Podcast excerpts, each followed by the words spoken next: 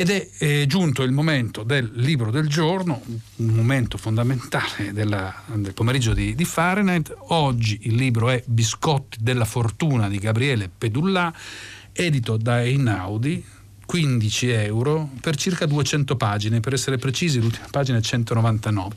Ehm, un libro di racconti, 8 se non, se non ricordo male.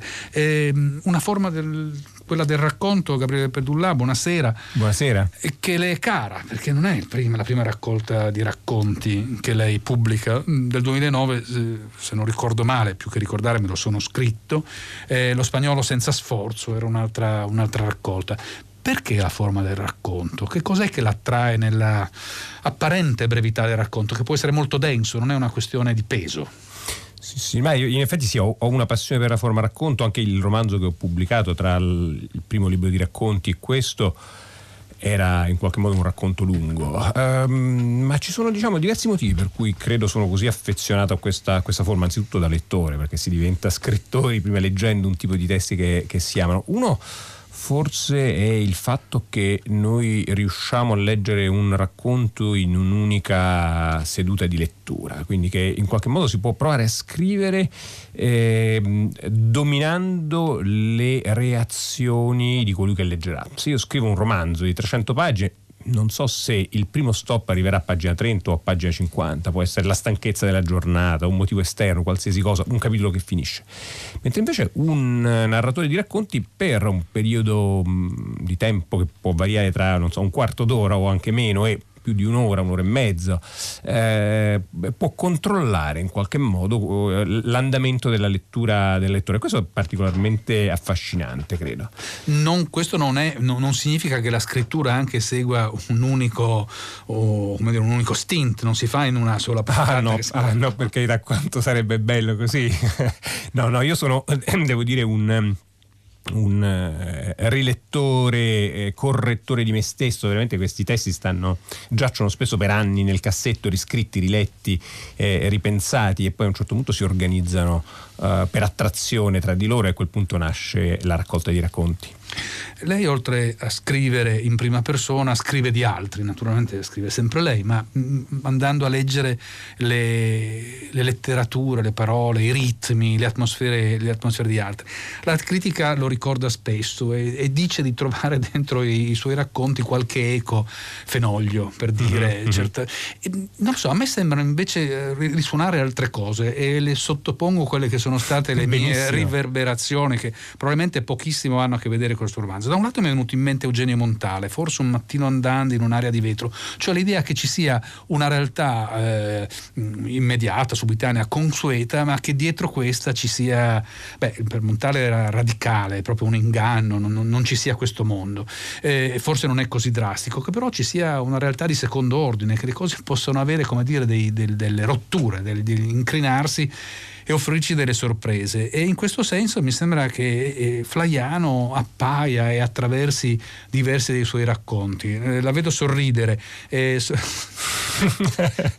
no, ma sorridere, sorridere come dire, ehm, colpito in qualche modo. Anzitutto direi questo, che tutta la letteratura nasce dalla letteratura, non solo naturalmente dalla letteratura, no? nel senso che siamo tutti, come dire, in una tradizione, cerchiamo di riscriverla, incrociare eh, i, i, libri che abbiamo amato con eh, le nostre esperienze, insomma sono, mh, mm, è veramente difficile dire dove comincia una cosa e dove finisce, e dove finisce l'altra. Ecco, certo, um, il, mm, qui il richiamo uh, a Montale mi colpisce non tanto perché io pensi spesso a Montale, che ovviamente è stata una mia, una mia lettura, insomma, come, come, come, di tutti coloro che prendono una penna in mano, ehm, ma mi colpisce molto quello che dice sul, forse su questo sentimento, non so, metafisico di Montale, proprio del, del eh, lo sdoppiamento, questo, questa sorta di doppio livello. Ecco, quello sicuramente è molto forte nei, nei miei racconti. Se dovessi dire come sono costruiti, sono costruiti con un, eh, eh, spesso con una tenda che cade, con un, eh, un, muro che, dove si apre una breccia e si vede qualche cosa. E, e la scrittura ci fa scoprire delle cose, delle cose, di noi. Io quando mi ricordo uscì la mia prima raccolta di racconti eh, che aveva degli elementi in comune sicuramente con questa, mi dissi, non, dissi a me stesso non ti facevo così eh, pauroso, perché invece mi, te, mi, considero un uomo per, almeno per certe cose abbastanza impavido, ma eh, invece questi miei racconti avevano uh, come dire un mondo che poteva essere istituzioni familiari, ma spesso proprio un universo che veniva a accedere e qualche cosa emergeva da sotto. Quindi questo richiamo a Montale lo trovo eh, particolarmente puntuale. Eh, puntuale. come sentimento della vita più che come modello letterario. Ecco, questo proprio per dire come le due cose spesso si, no, si incrociano, no. si scambiano e dialogano. Certo, Flaiano invece la, la coinvolge meno. Beh, Flaiano, Flaiano... Ha, ci sono delle acidità nei suoi sì. racconti, delle ironie, delle cattiverie, mi viene da dire, che Flaiano me lo fanno tornare veramente sì, sì. alla mente. Ma Flaiano, diciamo, Flaiano uh, sicuramente è uno dei come dire, gra- grandi eh, minori del Novecento italiano uh, ed è un, un, autore che a me è molto caro in diverse forme della sua scrittura, forse non tanto nella narrativa, non ha dato lì il massimo, ma da un lato come dire, lo scrittore di aforismi, ma poi parliamo dello sceneggiatore di Fellini. di Fellini, cioè è come essere da ponte, hai avuto la fortuna di scrivere tutti i libretti delle opere più importanti di Mozart, hai avuto la fortuna di scrivere tutte le sceneggiature dei film importanti di Fellini, so tutte, insomma, in quegli anni particolarmente decisivi, beh, insomma, qualche cosa questo vuol dire. Certamente, e proprio pensando a Flaiano, un suo racconto di una gita saturnia, si parte da Roma, si arriva a Saturno e dopo dieci minuti la campagna soffoca e bisogna assolutamente tornare in città, ho pensato a uno dei suoi racconti, quello del Lucumone, mm-hmm. eh, questa magistrato etrusco se non ricordo male. Sì, sì, mm. sì. Eh, e, e, e Mi piaceva il termine. No, no, il termine nel il... titolo eh, la, la, parola lucumone che nessuno sa cosa, cosa vuol dire naturalmente, tranne, tranne forse a chiusi. Qualcuno a Radio 3 lo sanno di sicuro. Eh, no, no, sicuramente. No, no, no non diciamo. Io non me lo ricordavo, però per fortuna lo mette lei in esergo al racconto. Ecco, questa idea un po' idealizzata, un po', eh, che, che, un po' seduce e un po' spaventa della, della, di quel triangolo tra Umbria, Toscana e Alto Lazio, mm-hmm, che sembra mm-hmm. che sia la fotografia di, eh sì. di quei luoghi. Eh, come nasce? Sembra come dire, un, un, ritratto di una cultura italiana e non solo italiana contemporanea, la ricerca di una forma di autenticità, di libertà, di primitivismo, che poi non credo che esista. No, che non esiste, infatti. La cosa che mi, ecco, la cosa che mi colpiva queste sono delle, delle, zone dell'Italia che conosco molto bene perché mm, semplicemente i miei mm, per anni insomma, sono andati, hanno una casa lì e sono stato spesso da, loro insomma, de, durante l'estate, quindi sono zone che conosco, che conosco bene e mi colpiva eh, quel curiosissimo mix di permanenza e di eh, innovazione radicale che è quella di tutto il nostro mondo da tanti punti di vista post-storico. La differenza è che alcune eh, zone del nostro mondo post-storico vendono la propria storicità. E, e, cosa più della Toscana, cosa più di, quella, di, quel, eh, di, di, quel, luogo apparentemente felice, insomma in parte anche felice del, del mondo, oh, che è diventato per una sorta di brand eh, planetario, insomma, per cui c'è non più il Chianti, ma il Chiantishire, come dicono, come dicono gli inglesi. Allora mi interessava questa cosa, la tensione tra questi due aspetti. È un racconto eh, il più breve, quello che ho scritto forse più di getto tra tutti in qualche modo sono sei pagine solo, quindi si avvicina. Ed è anche il racconto che in qualche misura è più simile a un'idea di saggio, uh-huh. che è mhm. un'idea che secondo me ne attraversa più di uno di racconti, uh-huh. cioè che ci sia un tema, un, un, proprio una sorta di sviluppo di un'idea, uh-huh. che non siano i personaggi sempre a prenderti per mano e a portarti e farti scordare che c'è il mondo fuori dalla finestra, ma che ci siano proprio come delle, delle tesi dietro a questi racconti che ogni tanto vengono interpretate poi molto bene dai personaggi che lei mette in scena. Sì, c'era mai. E da questo punto di vista mm, spero naturalmente di non fare letteratura a tesi, ma credo che eh, mi era piaciuto molto quando era uscito il mio romanzo Lame, una recensione che aveva fatto Francesco Durante che parlava di conte philosophique, mm. dove quindi eh, come dire, la, la, trama finisce se non per formulare una sua ipotesi, però per mettere il lettore davanti ad alcune domande, in alcuni casi mm,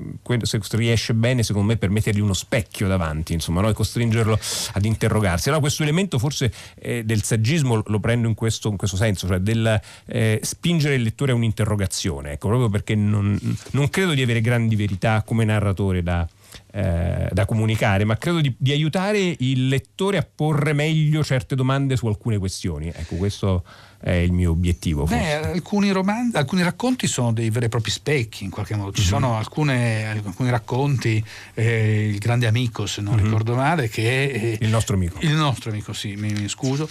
Eh, che è pirandelliano per un verso, ma che ricostruisce certi riti di una socialità, di un certo tipo di classe sociale, di, eh, ben, ben definita, in una maniera perfetta cioè è veramente una, uno specchio che lei mm-hmm. mette davanti al, al lettore. Mm-hmm. Fa anche un po' paura, se devo essere sincero.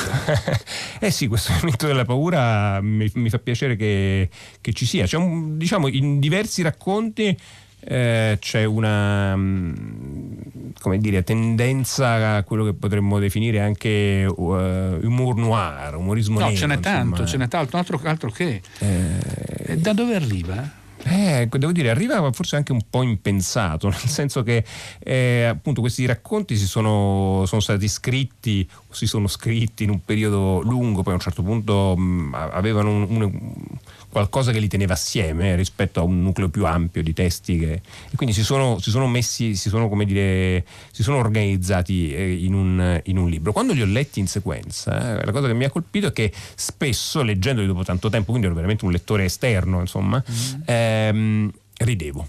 E questa cosa devo dire che mi ha colpito. È un'altra, ecco, se parliamo delle scoperte che fa lo scrittore eh, eh, su se stesso, ho detto, ma non avevo l'impressione di scrivere dei testi con un eh, tasso di umorismo cattivo, diciamo, eh, come, eh, quello che, eh, come quelli che ho scritto. È stata un po' una rivelazione. Poi me l'hanno detto un po' di, di lettori queste prime, queste prime no, settimane. Da, è, è assolutamente evidente. Io non vorrei assolutamente. Faccio, come sto cercando di girare intorno ai racconti senza dovermici addentrare troppo, perché poi svelarli sarebbe veramente rompere questo meccanismo della sorpresa, del thrilling, cioè mm-hmm. qualunque meccanismo che ci sia.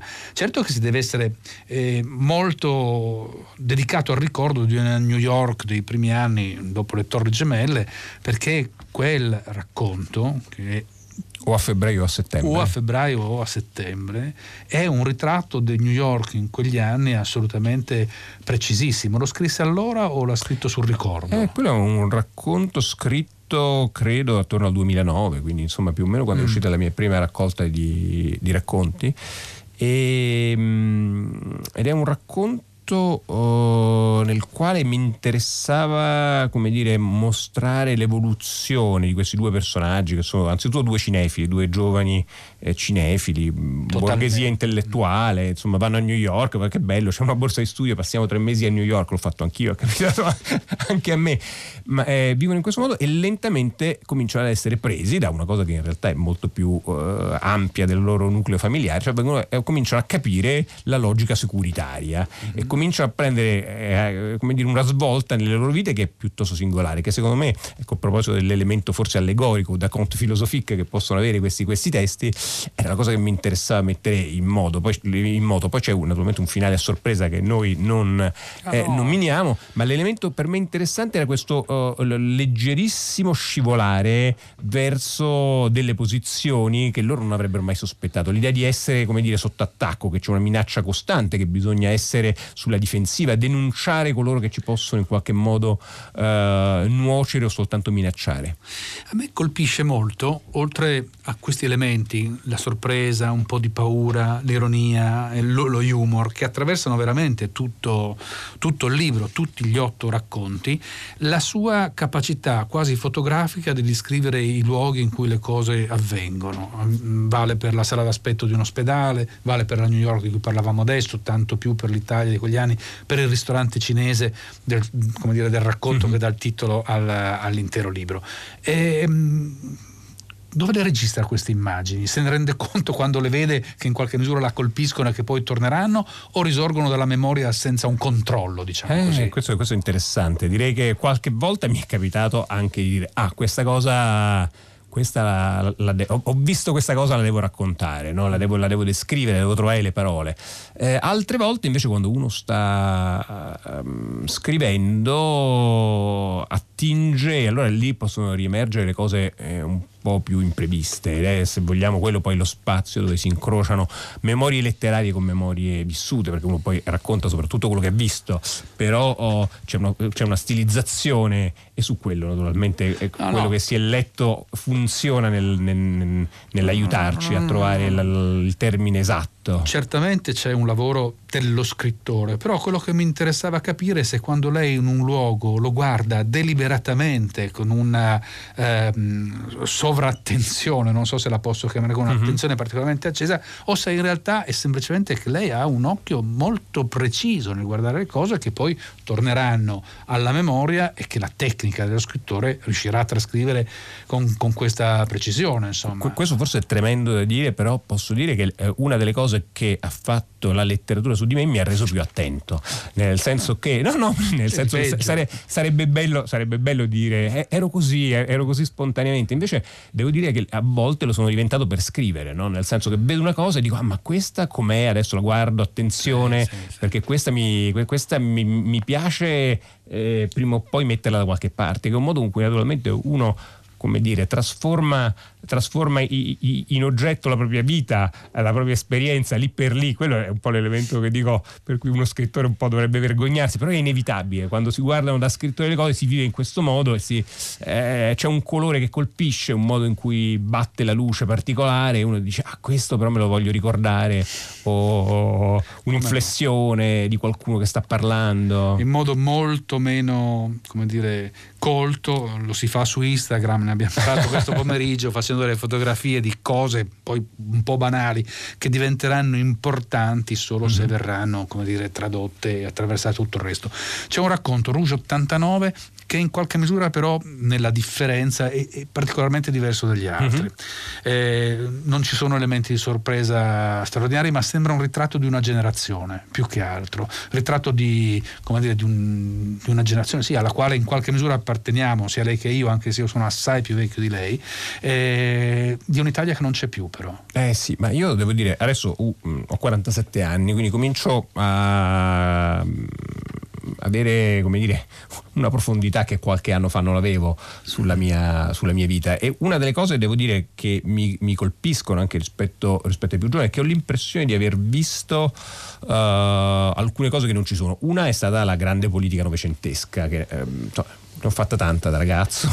Eh, ma da ragazzo? Da ragazzo la facevo, beh, ma perché era molto più facile farla, era, era un po' dappertutto uh, e, e, mm, e, mi rendo conto che quell'esperienza è una cosa che molti molte persone che dovrebbero essere, come dire, avere delle vite equivalenti alle mie, ma più giovani non hanno avuto sostanzialmente, no? perché è scomparso questo elemento, era un collante, insomma, era una grande eh, vasca nella quale tutti noi eravamo in qualche modo eh, immersi.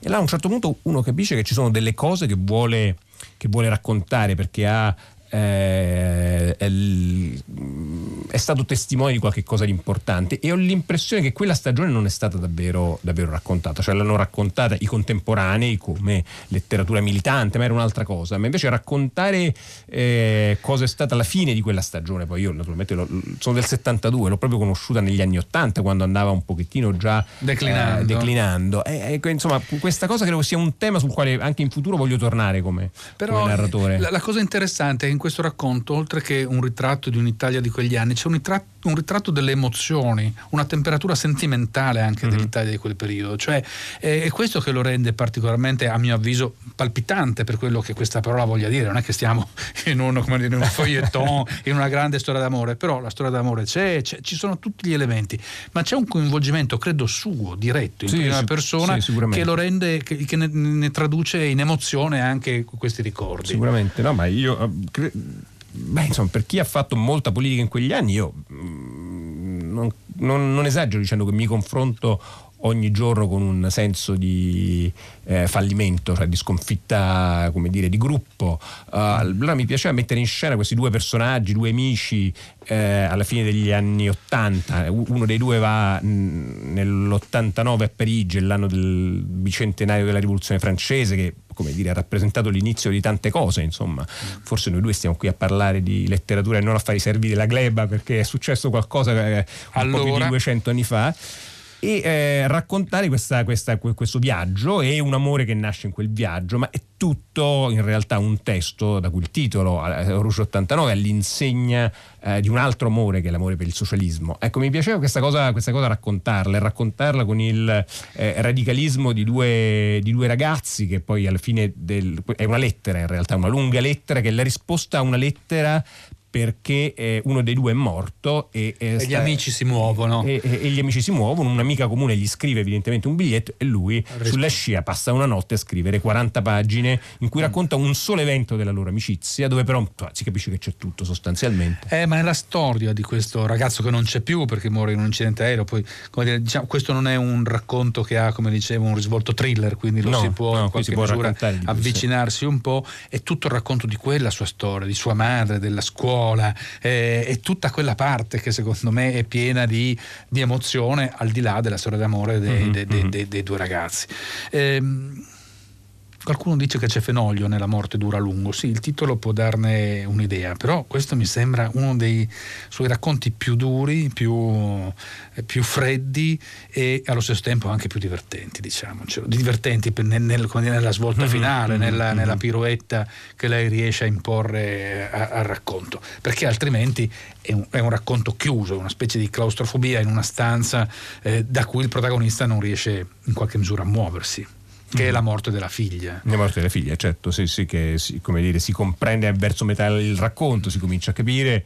Eh, un, un, un, la storia è come dire abbastanza semplice un vecchio uomo che ha avuto un'assicurazione cospicua si capisce perché la figlia è stata eh, è morta in un, incidente, in un incidente d'auto e ci sono dei motivi familiari per utilizzare un viaggio per le nipotine per utilizzare una parte di questi soldi che lui che lascia da 12 anni completamente anzi da 7 la figlia è morta da 12 anni ma da 7 lui ha eh, questo eh, questi soldi e lui si rifiuta di spenderli ed è una storia come dire quindi di conflitto familiare mi divertivo devo dire una delle cose che mi piacevano di eh, fare in questa storia era raccontare anche qui una storia di, una storia di cambiamenti. L'altra cosa che accompagna il, eh, le conversazioni, alla fine con un, con un, prete di con cui si capisce sono stati amici sin dal, da, dall'infanzia sostanzialmente, è il, il, senso che tutto sta cambiando. Quindi l'altra cosa che cambia è, possono essere i, i, i, rapporti tra gli uomini, il rapporto, la perdita di una figlia, eh, ma c'è anche il fatto che non c'è più nebbia.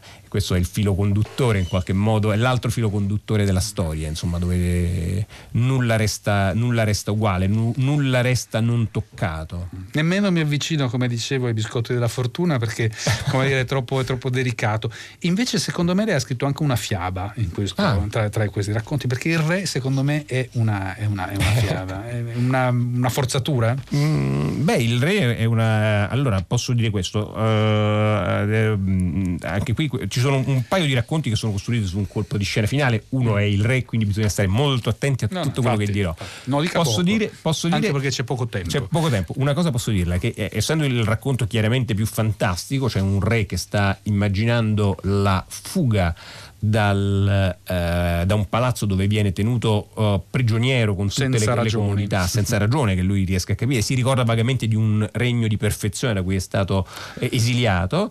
Eh, questo è chiaramente il racconto più un racconto, insomma, che si avvicina al fantastico sostanzialmente, eh, è, il racconto lontano da ogni realismo. Potrei dire questo: è l'unico racconto autobiografico della, della raccolta. Quindi, se ci sarà qualche lettore incuriosito di benissimo, leggere benissimo. il discorso biscotti della fortuna, alla fine potrà dire: Ah, era successo questa cosa e all'autore. E ci sarà sicuramente. Io ringrazio moltissimo Gabriele Pedullà. I biscotti della fortuna è questo ultimo suo lavoro edito da Inaudi, 15 euro, 199 pagine. Ma la sigla sul, sullo sfondo già ci segnala che è finito il pomeriggio di Fahrenheit, trasmissione curata da Susanna Tartaro, eh, regia Benedetta Annibali, la redazione Laura Zanacchi, Daniela Pirastu, Clementina Palladini, Lea Gemmato, Michele Demieri, Carlo D'Amicis, alla console Gaetano Chiarella. Da Enrico Morteo un saluto a tutti gli ascoltatori, la linea passa a 6 gradi e a Paolo De Angelis.